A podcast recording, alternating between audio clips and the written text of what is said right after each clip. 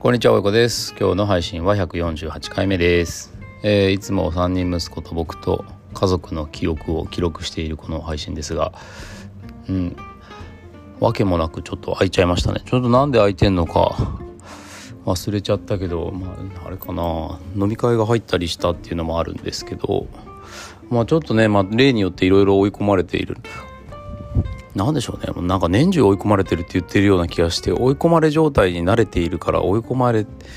構ね、僕は追い込まれ芸人じゃないですけど、追い込まれてから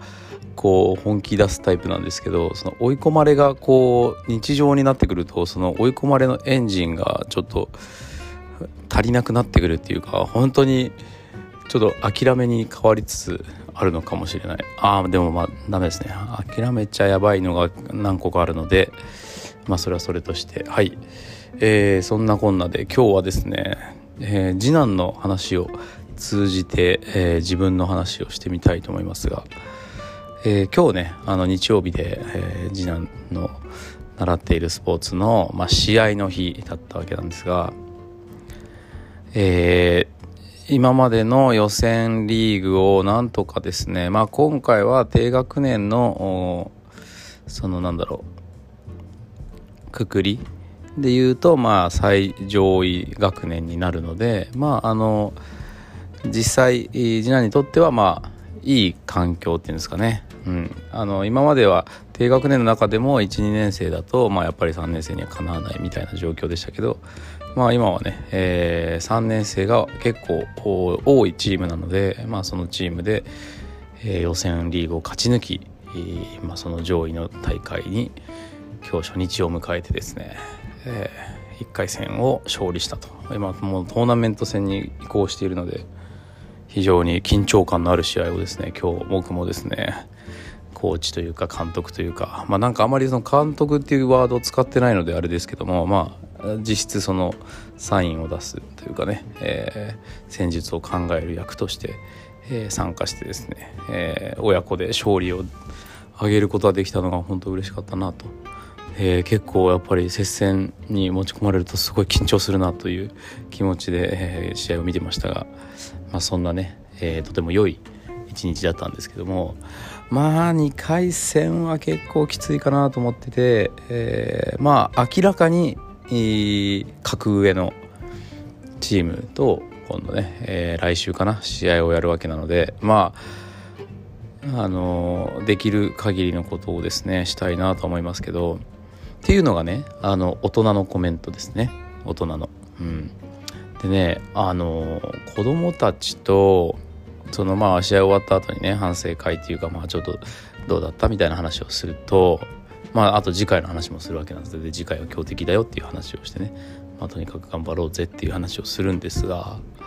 子供たちにね、この僕のその危機感みたいのが伝わってなくて、これは悪い意味でも伝わってないけど、いい意味でも伝わってないというか、全然なんかその格上だから勝てないとかっていう想像力がないんでしょうね。いい意味なのか分かんないですけど、全然なんかもうやる気満々というかね、目が輝いているというか、また次も勝つぞって本当に思ってるんですよね。羨ましいなと思って、今日なんか改めて彼らのその様子を見てるとね、なんなら決勝まで行くと、全国大会みたいなのになると、テレビに出れるとかってね、テレビそんな地上波なんかではもちろん放送されませんけど、プロのカメラマンとかが入って、そのネット中継されるみたいなのがね、ここ数年続いてるみたいなので、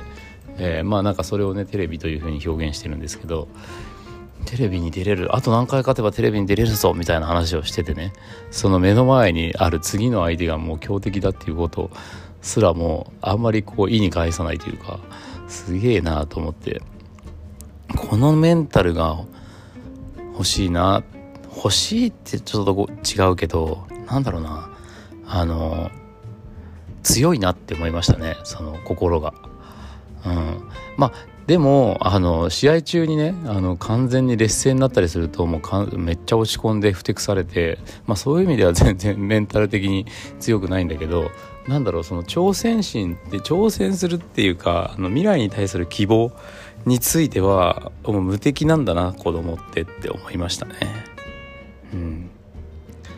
だからそうメンタルが強いっていうのとはまたちょっと違うんだよね。希望をなんか願う力、なんかこれに今日なんかこう改めて気がつかされて羨ましいなって思ったりしました。でこれは自分のそのなんだろう子育てもそうだし自分自身もそうなんですけど、だんだんねそのさっき言ったように僕がそのかけ上ないでやって言ったように、それはもう勉強とか仕事とか就職とかなんだろうなんか全て多分恋愛とかも含めて全てそうなんですけど、だんだん打算的になっていくものですよね。人は思いっきりこうまさしく受験の世界なんかは今の偏差値の状況から、なんだろうその判定なんかね合格可能性を判定してどうのこうので、まあ、学校選びをしていくっていうことをやっていくんでしょうけど、そうするとなんかこうあまりにも全てが現実的すぎてもうなんだろうな、変な話もう手の届かないものは手が届かないということをまあ、確認してしまう。なんでしょうね、今ちょっとうまく言えないけど、なんかそういうね無邪気なまあある意味無謀なことを本気で願う力がだんだんなくなってくるなって今日思ったんですよ。その3年生小学校3年生を見てて。まあ、この僕らが一緒にやってる3年生がただ単に底抜けに無邪気すぎるだけなのかもしれないけど、なんかね、まあ確かに周りの様子を見てるとね、なんかえらいはしゃいでるのはうちだけだなみたいな感じがあるからちょっと幼いのかもしれないですけどね。いやでもなんかこういうある意味の幼さの力は本当になんか残したいなって思うし、これね本当大人になるまでこのねちょっと無謀な無邪気さみたいなどっかに持っといてほしいなって思うんですよね。単純に中学高校大学行って自分が入れそうな会社に入ってサラリーマン生活をするっていう生活、まあいいんですけど、全然本人が選んだものならね、本人が選んだものならそれでいいんだけど、ちょっとねその今のこの輝かしき無謀な希望を信じられるこの無邪気さみたいのはちょっとどっか残しといてほしいなって。そうすると多分大人になって社会に出る時にすごい役に立つ気がするんだよな。最近ね畑圭一郎さんというですねまあ学生の就職相談とかを主にまあ、なりわいにされている元マイナビのですね、幹部でもないか方で、そういうね音声配信とかをやってこっそりこう新曲をですねこっそりといつも配信してくださってるんですけども、僕は彼の話が大好きでですね最近聞くようになって、でその時におっしゃってたのがですね、その会社には学生の何を見るかっていうと、まあ、逆に学生は会社に何をその就職試験とかでね、訴えるべきかっていうと、まあなんだろうその学生が就職してその会社にもたらすその希望みたいなものを感じられるかどうかっていうようなことをねなんか言ってたような気がして、ちょっとワードが違うかもしれませんけど、でもねそういう一面は必ずどっかに持ってないとまあ正直僕の学力と僕のその学歴となんか先輩たちの様子を見て、ここなら受かるだろうと思って打算的に活動しても就職活動してもまあ見透かされちゃうんだろうなと。で逆に言うとまあ見透かされていても入れるところっていうところに言うと、まあ相対的に自分が思ってたところよりも良くないというかね、下がるっていうと表現がおかしいけども、まあそういうところにしか多分エントリー引っかからないんじゃないかなって思うんですよね。やっぱりなんか自分よりも自分の実力をなんていうのかな、超える無邪気さみたいなものに対する希望か、うん、をなんか本気で信じてるっていうのは一つの、まあ、何か扉を開くね力かなと思ったりして、まあ、そういう意味でもねやっぱりちょっとこう打算的な、まあ別に批判的ではないんですけど、まあ、自分たちが中学受験とかにあんまりこうコミットしてない理由としてはそういうところもあるかもしれないですね。この段階で、まあ、小学校の段階であんまりそういう打算的な判断っていうもので、